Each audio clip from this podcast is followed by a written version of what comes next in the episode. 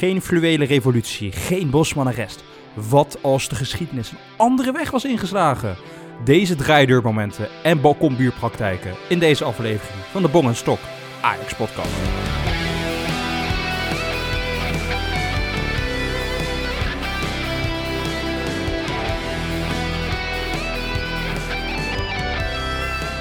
Lieve luisterkinders, vergeet je vooral niet te abonneren op de podcast. Doe dat eventjes. Het is eh, Pasen, dus vrede op aarde. Doe eens wat leuks voor je medemens. Doe eens wat leuk voor ons. Abonneer op de podcast of Apple, Spotify of waar je ook je podcasten beluistert. Stok, wij gaan weer corona week nummer 5 al in. Hoe overleef jij nu? Wat, eh, wat voor gebruiken heb jij erop uh, nagehouden de afgelopen week? Ja, ik moet zeggen, Bong, dit was eigenlijk wel de makkelijkste week tot nu toe in corona. eh, sinds de corona-uitbraak. Dat heeft eigenlijk te maken met een fantastische serie die op Netflix was, Tiger King. Ik weet niet of je dat gekeken hebt, maar dat heeft echt mijn hele week wel gemaakt. Dus dat, eh, ik heb, moet zeggen, deze week heb ik dat gewoon lopen binge-watchen. En dat heeft echt eh, mijn wereld wel een beetje veranderd. Je moet me geen spoilers vertellen, Stok. Ik heb alleen nog maar aflevering 1 tot met 3 gezien. Dus ik, ik ben net in een conspiracy theory hoe die, eh, hoe die vrouw haar eigen man misschien heeft vermoord. Nou, het is echt te bizar voor woorden. Ik heb er echt van genoten de eerste drie afleveringen. Wat een incest, wat een, wat een lijpoos. Dat dat bestaat, man. Echt bizar. Nee, maar het, het is ook gewoon... Bij aflevering 1 denk je, oké, nu- nu weet ik het wel. Het kan niet gekker worden. En dan aflevering 2 wordt het nog gekker. En 3 nog erger. En het blijft maar doorgaan. Bonk, dat is misschien wel de meest fantastische documentaire die ik heb gezien. En ja, ik kan het iedereen aanraden die het nog niet gekeken heeft. Je moet dit kijken. Meld je ziek op werken, ga dit de hele dag kijken. Het is echt... Het verandert gewoon hoe jij naar de wereld kijkt. Het is echt een bijzonder iets. Dus nee, dat heb ik deze week gedaan en daar heb ik immens van genoten. En eh, ja, toevallig hier in Ierland was het gisteren een keer lekker weer. We hadden 18, 19 graden, dus ik heb eh, lekker op een balkonnetje gezeten met een, eh, met een lekker biertje. Stok, ik, ik wil niet heel erg je persoonlijke leven in, invaseren, maar hoeveel biertjes? Ehm, misschien eh, een biertje te veel.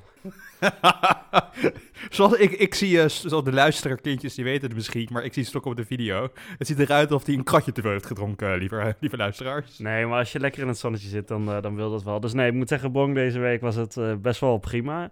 En ehm, goed, hier in Ierland ga, hebben ze het er nu over dat, het, dat ze de maatregelen wat, wat gaan versoepelen ook vanaf deze week. Dus ja, hopelijk allemaal goed nieuws. En, eh, en, en wie weet mogen we weer wat vaker naar buiten en, eh, en, en lost dat zich vanzelf een beetje op. Maar ik moet zeggen, makkelijkste week tot nu toe.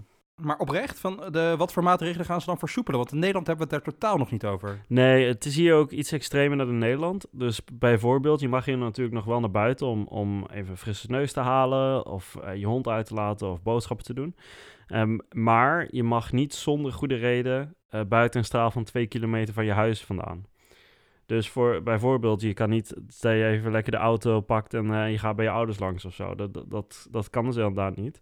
Dus je bent echt een beetje gebonden aan je eigen, ja, aan je eigen gebied. Eh, ik, ik hou wel eens van een stukje fietsen. Vooral hier heb je de bergen en zo. Maar eh, ja, nu is het echt een rondje om de kerk, want verder mag ik niet. Maar je gaat dus eigenlijk in Ierland van de situatie van echt een harde lockdown naar wat wij in Nederland een intelligente lockdown noemen. Dus je gaat eigenlijk naar de Nederlandse situatie, als ik het goed begrijp. ja, daar lijkt het inderdaad wel op. Ja. Ja, nou, oh, het li- het lijkt een beetje, like, fingers crossed hoor, maar dat het de goede kant op gaat. Je ziet al in de cijfers die eh, gepubliceerd worden dat het aantal doden, gelukkig het aantal ziekenhuisopnamen gestaag afneemt. Dus laten we met z'n allen hopen dat dit, ehm, dat dit snel voorbij is. Alhoewel ik moet ook zeggen, ik heb ook echt een heerlijke weekje achter de rug, eh, Stok. Eh, ik, heb, ik heb het ritme van thuiswerken te pakken. En, en ook zeker, ja, ik verveel me wel, maar ik heb wel mijn balkon uitgevonden, heruitgevonden eigenlijk. En dan vooral mijn balkon in combinatie met een goede fles wijn en een goed kratje bier. Ja, want dat kan nu gewoon. Want ja, vroeger kon je niet door de week drinken. Dat was niet sociaal acceptabel.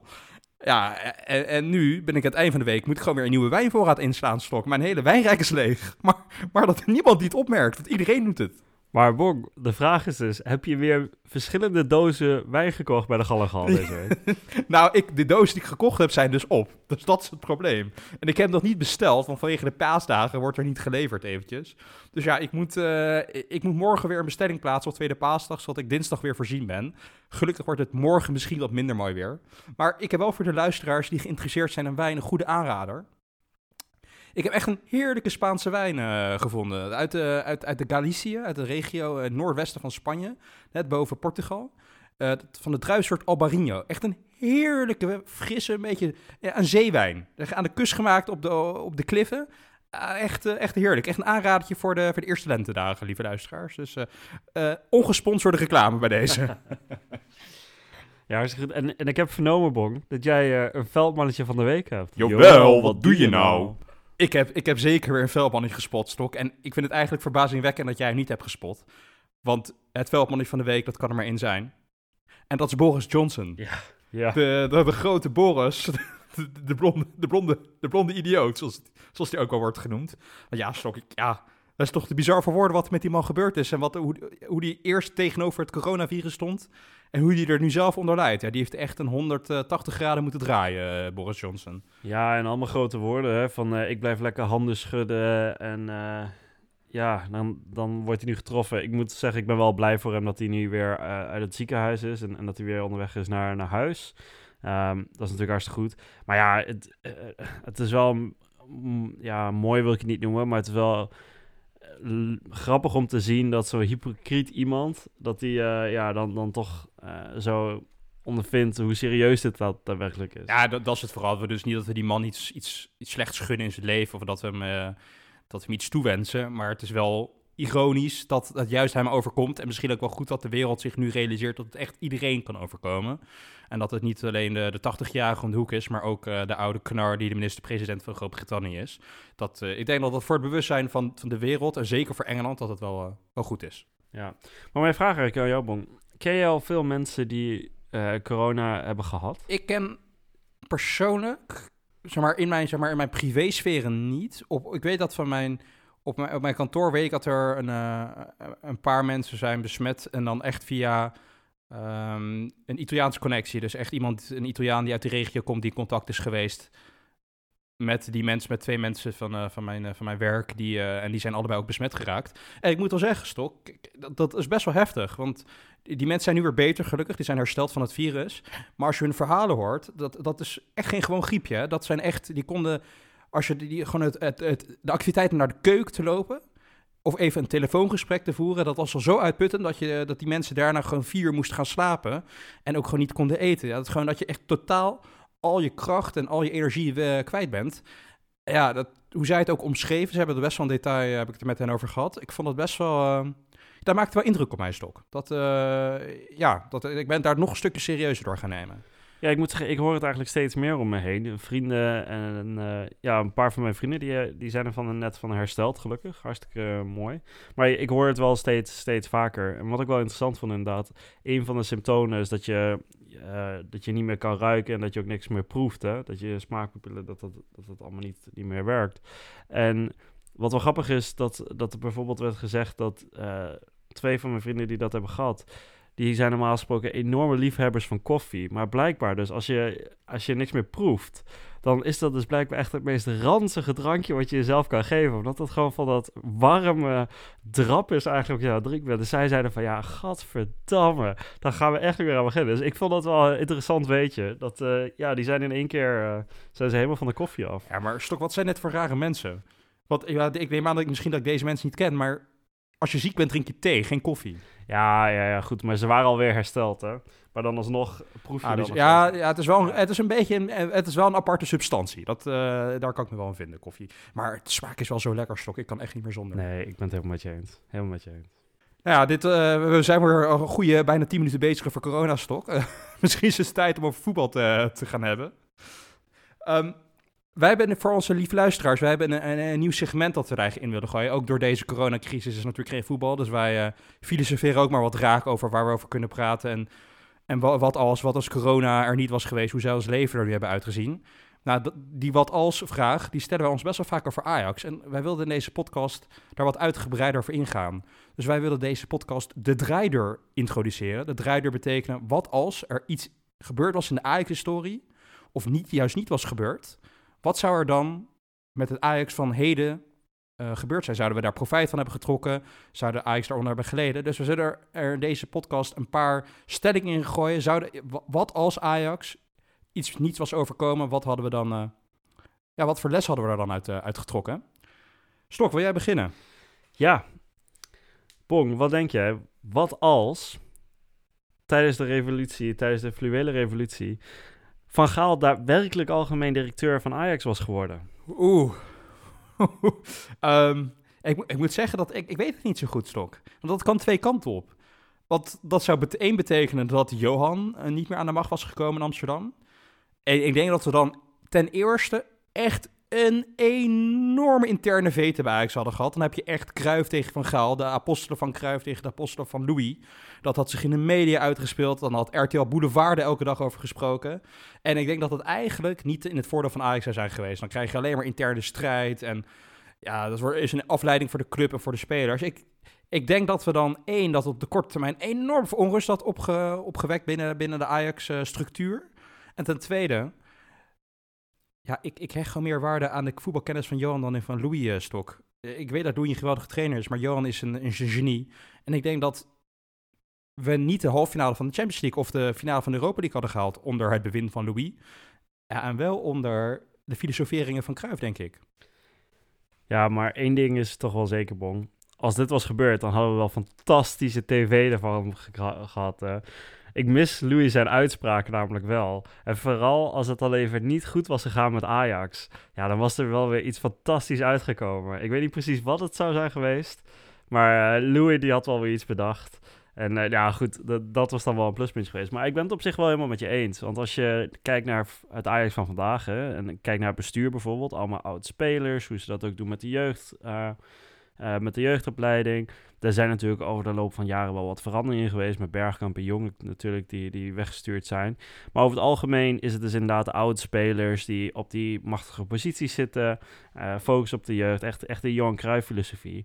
En als dat met Van Gaal was, uh, als Van Gaal algemeen directeur was geworden, dan was dat natuurlijk totaal anders geweest. Alle ja, belangrijke spelers op dit moment, of mensen in die posities, die waren er niet geweest. We hadden waarschijnlijk Overmars er niet gehad, Van de Sar niet gehad. Dus ja, de hele club Ajax had er ontzettend anders voor gestaan op dat moment. Ik vraag me bijvoorbeeld ook af of Louis van Gaal wel een trainer als Erik ten Hag uh, had kunnen voortduren. Um, ik denk dat, dat ten Hag en Van Gaal constant met elkaar zouden, zouden ruzien over echt van alles. Want ze denken natuurlijk allebei dat ze dat voetbal uitgevonden hebben. Dus ik vraag me echt af, uh, hè, als Louis van Gaal algemeen directeur was geworden ja, de, de hele club Ajax zou totaal anders zijn dan hoe het, hoe het vandaag is. Ja, ik denk dat je het punt dat, dat Louis niet met een trainer overweg kan, dat zou denk ik gedurende zijn hele tenuur als, uh, als bestuurder uh, altijd blijven spelen. Want Louis weet natuurlijk altijd alles beter. Die weet beter hoe de melkbuur zijn melk uh, moet bezorgen elke ochtend. Maar dat zou die, ik zie Louis gewoon echt bij een wedstrijd gewoon beneden, naar beneden lopen vanuit de bestuurskamer naar de arena. En gewoon op de bank naast de nacht gaan zitten met even uitleggen hoe dat moet. Ja, ik denk niet dat één trainer bij Ajax zou willen werken onder Louis, hoor. Dat was ook echt mijn volgende vraag geweest. Denk je dat Louis Vergaal op een gegeven moment gewoon naar beneden was gegaan en naast de trainer zou gaan zitten? Ja, absoluut. Maar laten we niet vergeten, dat heeft Johan Cruijff een keer met Leo Beenhakker gedaan. Hè? Dus dat, uh, ja, we kunnen dat niet alleen maar op Louis' konto, konto schrijven. Maar Stok, ik denk oprecht dat het ook wel een beetje ligt aan de achtergronden van Cruijff en Louis. Want Louis is uiteindelijk van, van nature, ja, het is een voetballer geweest, maar ook een leraar. Echt een, een, strenge, een streng persoon die van rigide structuur houdt. En, en eigenlijk wel van kadertjes. Van Johan is wel de rebel, de creatieveling, de artiest. Dat is echt compleet het tegenovergestelde van Van Gaal. En ik denk dat je dat ook terugziet in de organisatie. Hè?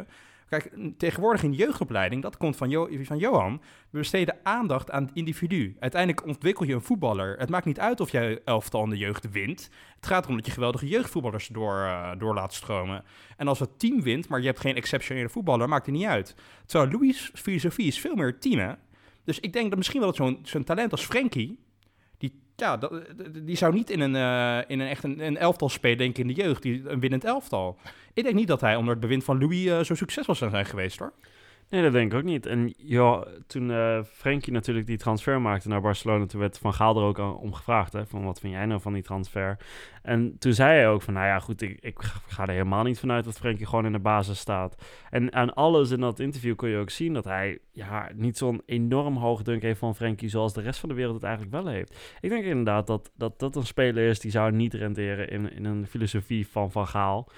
Um, en ik denk dat dat verhaal dan meer voor harde werkers gaat op dat middenveld. Dat denk ik ook. Maar, maar, maar Stok, je zegt, we zeggen net, er zou een conflict zijn geweest tussen Louis en, en Johan op dat moment. Want Johan was natuurlijk met zijn fluide revolutie bezig. Je, Louis was bezig om zichzelf binnen te werken. Wie denk je dat uiteindelijk gewonnen had? zijn toch twee clubiconen. Ja, maar we hebben het er ook eerder over gehad dat tijdens onze Johan Cruijff special. Vrijwel alle supporters stonden toch wel aan de kant van Johan. Uh, en ik denk dat stel zo'n ruzie of zo'n gevecht was er geweest of zo'n tweestrijd, dan had Van Gaal dat niet kunnen winnen. Uiteindelijk win je eigenlijk nooit van Johan, maar vooral niet als het hele Ajax-publiek eigenlijk achter één persoon staat. Ja, dan dat ga je gewoon niet winnen. Dat zag je ook bij dat bestuur van Ajax, hè, die, die wel dat gevecht aanging met, met, uh, met Johan. Ja, dat, dat wonnen ze natuurlijk ook niet. Edgar Davids heeft het ook niet gewonnen.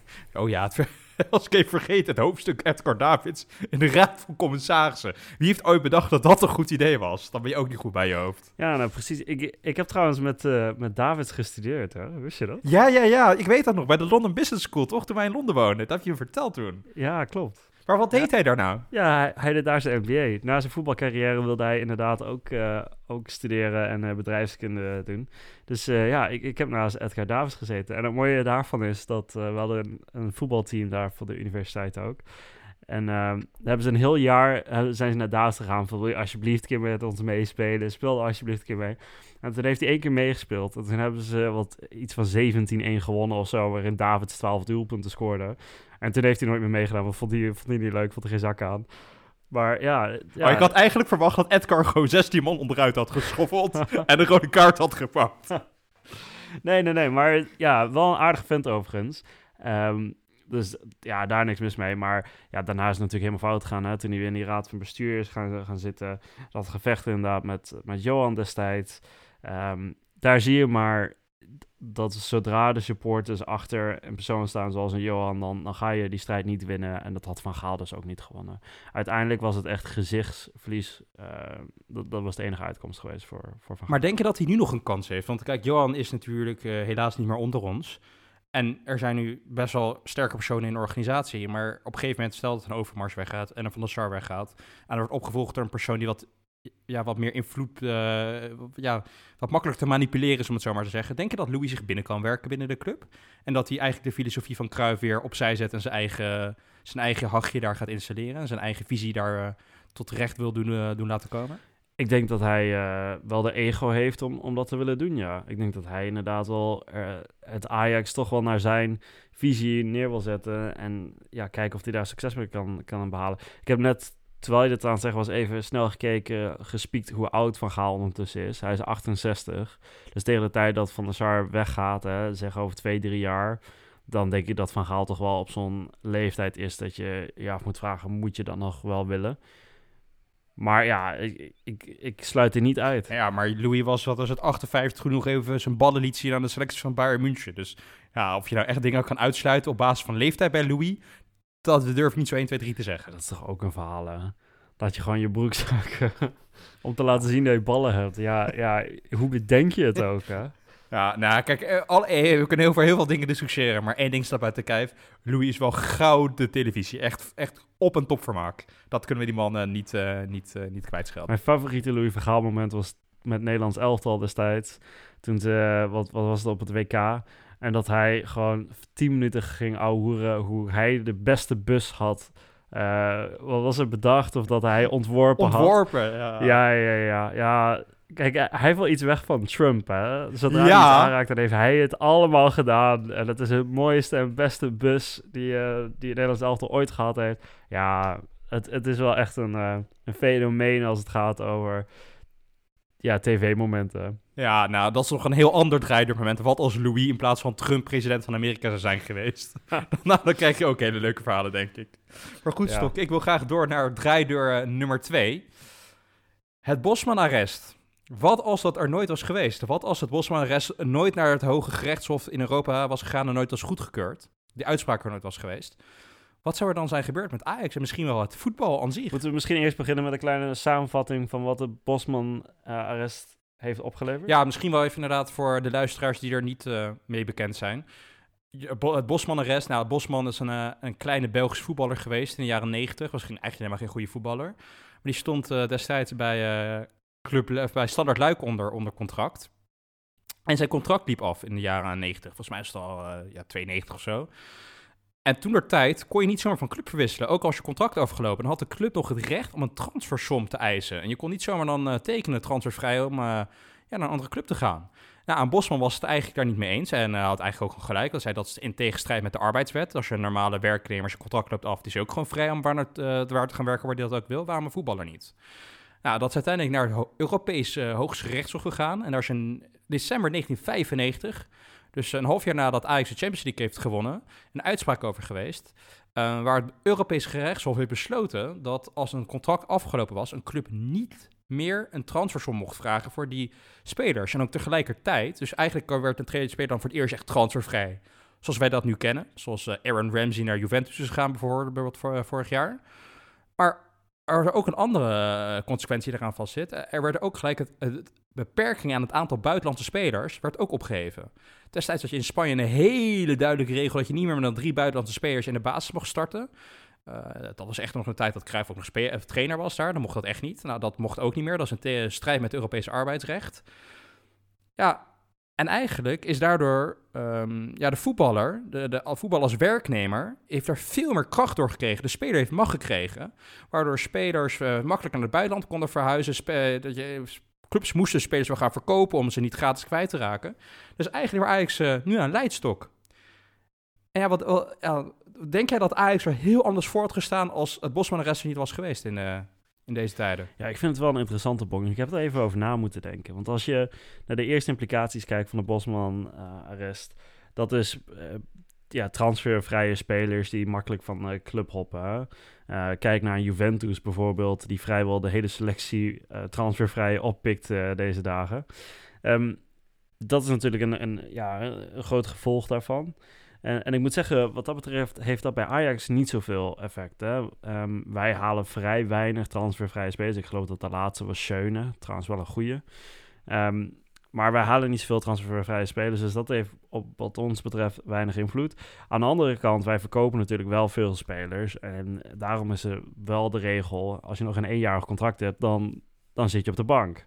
Als je niet bijtekent, dan, ga je, dan zit je op de bank, want anders loop je transfervrij weg. En, en dat, dat wil je niet als een club.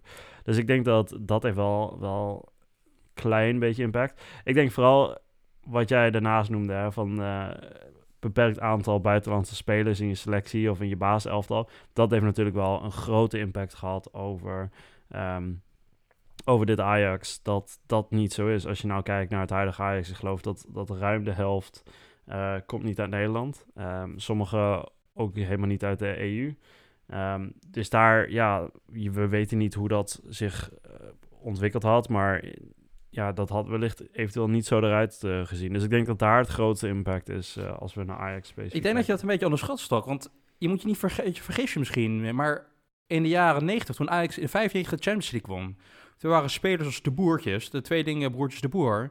Davids was toen wat jonger, maar de Boertjes die waren 27.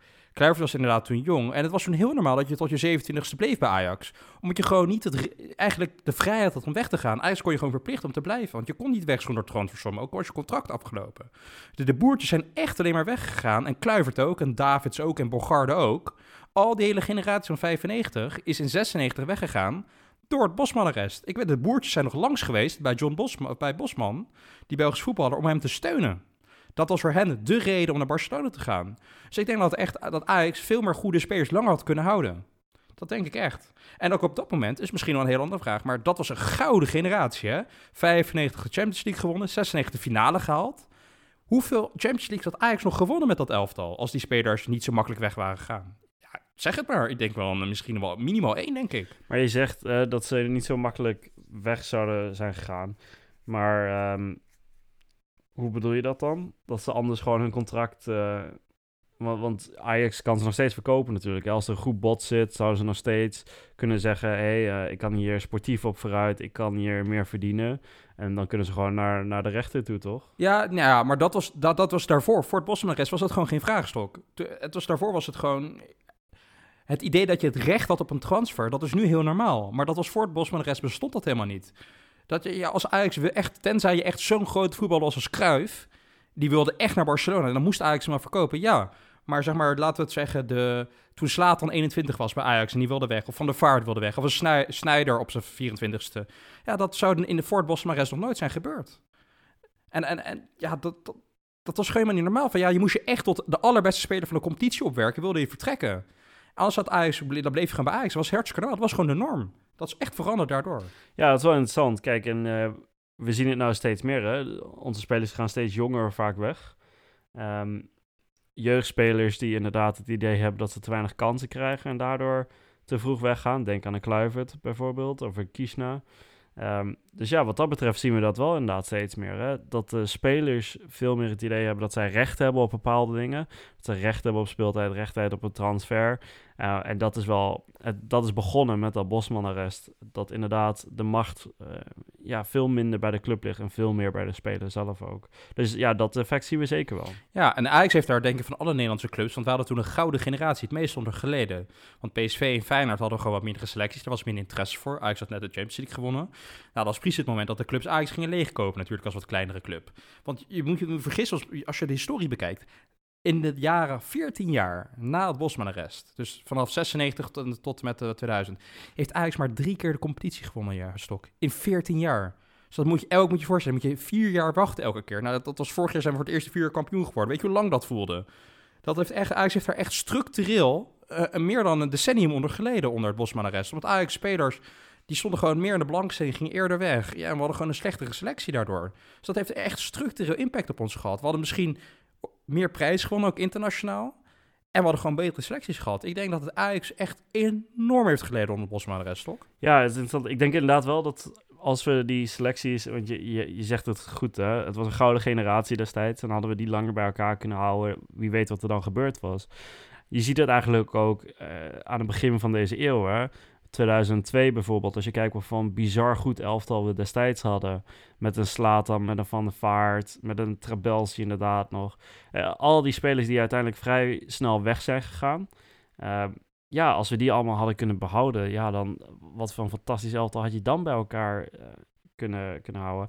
En hetzelfde gaat voor het elftal van vorig seizoen. Ja, nee, precies. Maar dat, dat is misschien ook wel een andere vraag bij binnen deze dit draaidoor statement. Wat was er gebeurd met het businessmodel van Ajax? Zou Ajax nog steeds het businessmodel hebben van de jeugdopleiding is belangrijk en ja, we verkopen spelers en dat is, dat is hoe we het doen? Of zouden onder het Bosman-rest dat het, feit dat de spelers langer bijblijven, zou Ajax dan anders opereren? Ja, dat is wel interessant. Hè. Ik, ik hoop van niet. Uh, Ajax is natuurlijk altijd heeft focus gehad op de jeugd. Dat was ook al voor Bosman natuurlijk. Dus wat dat betreft zou die focus daar nog wel liggen. Ik denk zelf dat er veel minder middelmatige spelers gekocht zouden worden. Bijvoorbeeld uh, hè, een Marine, bijvoorbeeld voor 12 miljoen nu. Dat is nou echt typisch zo'n speler die gekocht werd omdat een goede Ajax-speler vervangen moest worden. En dit was een beetje een noodgreep. En dat was dan in dat geval niet gebeurd. Dus ik denk dat, uh, dat het businessmodel niet veranderd zou, worden, zou zijn. Maar dat er ja, veel minder middelmaat eh, bij de club zou rondlopen. Ja, maar ook op jeugdspelerniveau. Want we hebben ook echt hele slechte jeugdspelers gehad. Hè? De Bonavatia's van de wereld, weet ik veel wat. Die zouden nooit zijn doorgebroken. Omdat Ajax gewoon langere tijd betere spelers had gehad. Dus het niveau zou gewoon structureel hoger zijn gebleven. alleen de beste breken dan door. Dat denk ik wel. Ja, ja dat is zo. En als we het nou wat high level bekijken, meer stok, nog iets higher level. Het voetbal aan zich. Zou er dan minder geld uh, bestaan in de voetbalwereld? Zou er minder transfers zijn? Dat, dat die transfersommen die we nu zien van 200 miljoen voor een Neymar... Zou, zou dat nog realistisch zijn uh, als de Boston rest er nooit zou zijn geweest? Zou het sportief belang opeens boven het geld uh, wegen op dit moment? Nou, ik ga ervan uit van niet. Uh, kijk, het voetbal die zit gewoon op, op die golf van... het is de meest populaire sport ter wereld. er gaat gewoon steeds meer geld in om qua sponsoren. En daardoor hebben clubs meer geld, daardoor hebben ze meer te besteden en daarom bieden ze gewoon meer. Het is heel simpel, ehm, economisch gezien eigenlijk. En, en dat gaat denk ik ook nog wel voorlopig even door. Als je ziet hoeveel geld er in omgaat om bijvoorbeeld die Champions League te sponsoren. Hoeveel erin omgaat om die tv-rechten te kopen. En een gedeelte, een groot gedeelte gaat ervan naar die clubs. En die clubs die hebben dus dat geld om 300 miljoen aan een Neymar uit te geven. Hoe bizar dat dan ook is. Ik zou het overigens niet doen, verschrikkelijke speler. Maar ja, ik, ik denk dat dat nog steeds wel zo zou zijn geweest. En vooral, kijk, met de Bosman de rest lag natuurlijk... Uh, daarvoor lag de macht nog steeds wel bij clubs. Maar als je als, je als een Barcelona 300 miljoen zou bieden op een Neymar... dan ook, ook voor Bosman had uh, PSG dan gezegd... ja, laten we maar doen. Ja, dat denk ik ook. Ik denk dat het misschien dat het transfersommen hoger zou zijn geweest. Omdat je minder spelers kan kopen dat niet iedereen weg kan, dat je dan echt obscene bedragen gaat neerleggen. Dat je misschien wel een 600 miljoen voor Neymar gaat neerleggen, omdat je er toch maar drie kan kopen of zo. Omdat er drie maar weggaan. En dan ga je al het geld dat je hebt, ga je dan maar neerleggen voor één zo'n speler. Dat zeker zomaar gebeuren. Ook omdat je dan langer, langere termijn als club garantie hebt dat die speler aan jou gebonden blijft. Dat je macht over hem hebt. Dus dat zie ik nog wel gebeuren. En ik denk wel, en dat is misschien wel mijn ideale voetbalwereld, dat er gewoon meer gelijkheid zou zijn. Omdat je gewoon, ik zou dan niet elk jaar de Champions League kunnen winnen, maar wel elke vijf jaar. Omdat je gewoon structureel een betere selectie hebt. Dat denk ik wel oprecht. Nou, eh, we hebben nu best over een paar dingetjes in, uh, die de geschiedenis uh, zijn voor, voor gedaan uh, gesproken. Misschien een wat recentere draai momentstok. Wat als het Ajax van 2019 gewoon die verdomde Champions League had gewonnen? Wat als Lucas Moura niet in die laatste minuut Ajax eruit knikkerde? Hoe zou Ajax er dan dit jaar uitzien? Wat zou ons structurele ja, status zijn in Europa? Zeg het maar. Ja, eh, had je, denk je dat Ajax had gewonnen van Liverpool? Nee, denk het niet. Heel eerlijk gezegd. Van Barcelona hadden we gewonnen, van Liverpool... Uh, nee, die aanval was goed, man. Oh, die Salah, die Firmino en die Smane. Oh, oh, oh, oh. oh, die waren goed. Ja, dat, dat is een goed elftal. Dat, ja. dat was dan ook lullig dat die waarschijnlijk geen kampioen worden dit jaar. 24 keer op rij gewonnen, hè, Stok, of zo? ja. Nee, ja, kijk, wat, wat was gebeurd als Ajax Champions League had gewonnen? Ik denk oprecht dat uh, buiten het feit dat het echt een magisch verhaal zou zijn geweest. Hè? Dat is een beetje zoals bij Porto destijds die de Champions League won. Of Leicester City die de Premier League won. Het zou zo'n prachtig sprookjesverhaal eigenlijk zijn. Um, en iedereen die zou het over Ajax hebben meer nog dan uh, wat destijds uh, het geval was. Ik denk wel dat voor de rest vrij weinig veranderd zou zijn. Ik denk dat er misschien nog wel één of twee spelers meer zouden zijn vertrokken. Um, maar in principe is eigenlijk gebeurd wat anders ook was gebeurd. Hè? We zijn onze beste spelers kwijtgeraakt. Onze aanvoerder. Er zijn spelers die, die waren wat te oud. Een Schöne bijvoorbeeld, die dan uh, ja, die eigenlijk door moet selecteren. Um, ik denk eigenlijk, grappig genoeg, dat er niet zo heel veel veranderd zou zijn. Ja, denk je? Ja, misschien niet op korte termijn hoor, maar op de lange termijn denk ik van wel. Want wij zijn opgegroeid met het Ajax van de 95. De club die de Champions League won. Dat was dat. Ja, ook hebben wij dat niet bewust meegekregen. Dat is wel iets wat wij onze vaders ons altijd hebben verteld. Dat was echt een hoogtepunt. De EK 1988, weet je, dat is net voor ons, maar dat, dat hebben wij ook echt nog wel meegekregen dat dat zo belangrijk was. Er zou nu een generatie van kinderen die alleen maar Ronaldo, Messi, Barcelona, Real Madrid hebben meegekregen, daar fan van zijn zouden denk ik wel echt levenslang Ajax-fan zijn, Stokken. Ik denk dat het voetbal zo internationaal is geworden, dat kinderen in Nederland ook veel meer binding hebben ook met clubs, want het is allemaal zoveel dichterbij, uit het buitenland. En ik denk dat Ajax wel, als ze de Champions League hadden gewonnen, dan was echt heel Nederland, alle kinderen van, uh, van uh, twee jaar tot, uh, tot twaalf jaar, zouden levenslang Ajax-fan zijn geweest. Dat denk ik echt oprecht. Dan heb je gewoon veel meer binding. Ik denk dat je dan, daar haal je toch, ja, op de een of andere manier vind ik dat wel iets belangrijks. Ja, ik had het wel mooi gevonden, weet je wel, dat vaders hun kinderen konden vertellen over het laatste Ajax dat zij hadden gezien die die Champions League had gewonnen. Hoe mooi is dat? Dat als, als wij onze kinderen over tien jaar kunnen, zouden kunnen vertellen. Ja, dit, ja, dit zijn... Uh, dit Ajax, man, dat heeft gewoon de Champions League gewonnen. Dat heeft jouw pa gezien. Hoe mooi is dat? Ja, nu hebben we het alleen over die verschrikkelijke goal in de allerlaatste seconde thuis tegen Tottenham. Ja. Ja, en de verloren Europa League finale. Ja, ja, ja. nu moeten we ook nog...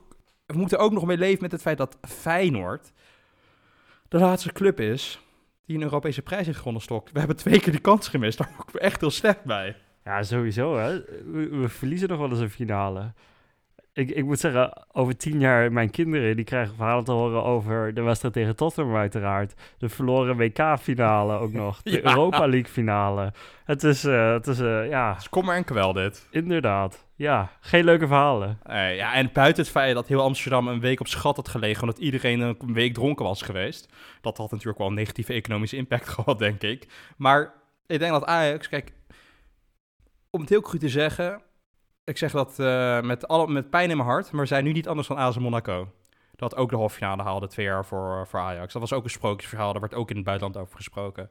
Als je als kleine club echt die Champions League wint... Ja, maar wat dat doet voor je reputatie. Kijk, Porto heeft dan voor het laatst gewonnen als niet-club buiten de drie grote competities, volgens mij. Maar dat was in de tijd dat het nog echt wel een beetje kon. Dat was Porto-Monaco was de finale op dat moment. Dat waren echt niet de twee grootmachten in Europa. Dat, toen was het voetbal iets normaler qua transfersommen, qua gelijkheid. Ja, dit was echt uniek geweest, toch? Dit, dit had in mensenheugenis over de hele wereld had iedereen onthouden. Het was niet alleen dat in Nederland mensen werden opgevoed met het Ajax van eh, 2019. Dat was in Azië gebeurd, in Amerika, in Latijns-Amerika, in Afrika. Ja, dan hadden we zo'n impact gehad, Stok. Ik vind het zo zonde dat we dat niet hebben kunnen realiseren door zo'n kut Braziliaan. Ja, en ik denk wat ook nog wat groot verschil is met bijvoorbeeld een Porto. Hè. Een Porto was destijds onder Mourinho, dus dat was niet om aan te gluren, dat, dat voetbal. Terwijl de manier waarop wij de halve finale bereikt hebben en hoe wij eigenlijk de finale hadden moeten bereiken, dat heeft, zou het grote effect hebben gehad. Hè. Van hoe mooi het spel was, hoe dynamisch, hoe je inderdaad zo'n Real Madrid helemaal wegtikt in het eigen Bernabeu. Daar, ja, daar zullen de mensen het dan over hebben. En niet over een Porto die met een counter de Champions League heeft gewonnen, bijvoorbeeld. Dus ik, ik denk inderdaad, hadden we hem gewonnen, dan was er met heel veel passie over gesproken. En hadden we inderdaad nog meer fans gekregen dan, dan dat we vorig jaar al, al hebben. Ja, en ik denk ook dat voor het Nederlands zelf dat een impact heeft gehad. Hè? Want het Nederlands elftal 1998 was voor het eerst echt goed in boezende angst. Omdat Ajax de Champions League had gewonnen. Toen had je de Boertjes, Kluivert, die hadden de Champions League gewonnen, waren grote namen. En ook al ga je dan een meer in de periode door, dat boezemde angst in bij de tegenstander. En als je dan tegenover Frenkie, Matthijs, Donny, Champions League winnaar staat, in het Nederlands elftal, ja, dan ga je er toch iets anders tegen kijken, denk ik, als in Italië of in Frankrijk zijn. Dan heb je toch een soort van meer respect. En voetbal, daar hebben we het al vaker over gehad, is ook een mentaal spelletje. Dus dan sta je ook al met, uh, met 1-0 voor, denk ik, met, een, uh, met ja, een Nederland dat als klein land de Champions League wint. Dan breng je exceptionele spelers uh, voort. in, dat denkt dan iedereen, wat ook dan ook waar is. Nog steeds waar is overigens. Maar ik denk dat je dan gewoon met 1-0 voor staat als Nederlands elftal zijn en met een Frenkie en Matthijs in, in, de, in, de, in de basis. Zoals je nu al met min 0,5 doelpunten tegenstaat met, ja. met Virgil van Dijk in de verdediging overigens. Dat is ook zo, dat is ook zo. Bong, ik heb nog, uh, nog één laatste onderwerp voor vandaag. Hij past niet helemaal in ons segment, maar ik wil het er toch even over hebben. Zeg het eens. Er werd niet gevoetbald deze week, maar er was wel groot nieuws vanuit België. Heb jij dit meegekregen? Dat ze de competitie gaan stopzetten? Nee, nee. Wat dan? Dat ze de proflicentie van Standaard Luik hebben afgepakt. Meen je nou? Dat heb ik echt totaal gemist. Ja, dus um, ja, er zijn er allemaal. De, ze hebben daar een eigenaar en die heeft dus waarschijnlijk allemaal fraude gepleegd. En die heeft uh, enorme, uh, ja, enorm gat in de, in de begroting. Iets van 12 miljoen, geloof ik. Allemaal. Weet je wat dat is? Dat is de transfersom van Marine. Heeft hij ja. die verduisterd? ja. Er zijn allemaal rare, ja, criminele activiteiten daar geweest. En uh, de Belgische Bond heeft gewoon gezegd, ja, jongens, uh, het zal wat. We ontnemen jullie de proflicentie. En die moeten nu naar, gewoon naar het vijfde niveau van België. Waarom is dit niet groter nieuws geweest, ook? Want ik heb dit echt totaal niet meegekregen. Niet op voetbalzone en nergens. Jawel, was op voetbalzone, zeker wel. Ah, dat heb ik hem misschien even gemist. Maar maar dat betekent echt dat Sander Luik zoals Glasgow Rangers gewoon amateur moet gaan spelen. Ja, dus ze hebben nog wel de mogelijkheid om in beroep te gaan. En dat zullen ze ongetwijfeld ook wel doen. Maar ja, in in theorie betekent dus gewoon dat het grote standaard lijkt. Want laten we niet vergeten, dat is een hele grote club in België. Ja, die gaat gewoon uh, naar het amateurniveau. Oh, wat bizar man. Dus eigenlijk heeft... Ik, zou, ik had nooit gedacht dat ik dit zou zeggen. Maar heeft de Belgische bond meer ballen en een beter beleid dan de Nederlandse bond? Want laten we eerlijk zijn, dit had de KNVB met Twente natuurlijk ook moeten doen. Ja, 100%. Ik, ik, uh, vorige week heb ik al mijn respect uitgesproken voor de Belgische Bond. En in dit geval ook, hè. Als het inderdaad waar is, wat of hoe de verhalen naar buiten komen, als dat allemaal waar is, dan is dat gewoon het enige juiste besluit. En dan laten ze dus inderdaad voor de tweede week op rij meer daadkracht zien dan de KNVB in de afgelopen jaren. Um, dus ja, ik ben groot fan van, van de bond. Maar inderdaad, groot nieuws, vind ik wel. Ja, nou, ik zit net te googlen en ik denk... het standaard luik. Ik dacht, dit zou het eerste zijn dat boven komt. Maar eh, ik zal even de headline oplezen, Stok. Politie onderbreekt corona-barbecue bij standaardspeler Obi Oualare. dus ze komen niet echt goed in het nieuws de laatste dagen, dit standaard luik, inderdaad. Ja, nee, groot nieuws. En uh, nou ja, goed, een grote club die daar wegvalt. Misschien dat er in België nu iets meer interesse komt in de Bena-liga. Dat, uh, dat ze toch tegen andere grote clubs nog kunnen spelen. Maar, maar is het definitief of kunnen ze nog naar de hoge, in hoger beroep gaan? Ja, ze kunnen nog in hoger beroep.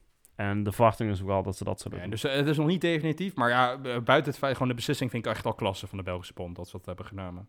Dat zou dus echt, uh, nee, Twente nog steeds met retrospect gewoon naar het amateurniveau, vind ik. Goed nieuws toch? een nieuwtje wat ik niet had meegekregen. Maar ja, leuk dat je de Belgische promoot in deze podcast. Ik weet niet of dat de bedoeling is, maar daar heb jij een handje van. Lieve luisteraars, dat was hem alweer voor deze week. Ondanks dat er geen voetbal was deze week, hadden we weer genoeg om over te praten. En ook volgende week zijn Bong en ik er weer met een nieuwe aflevering van de Bongenstok Ajax podcast.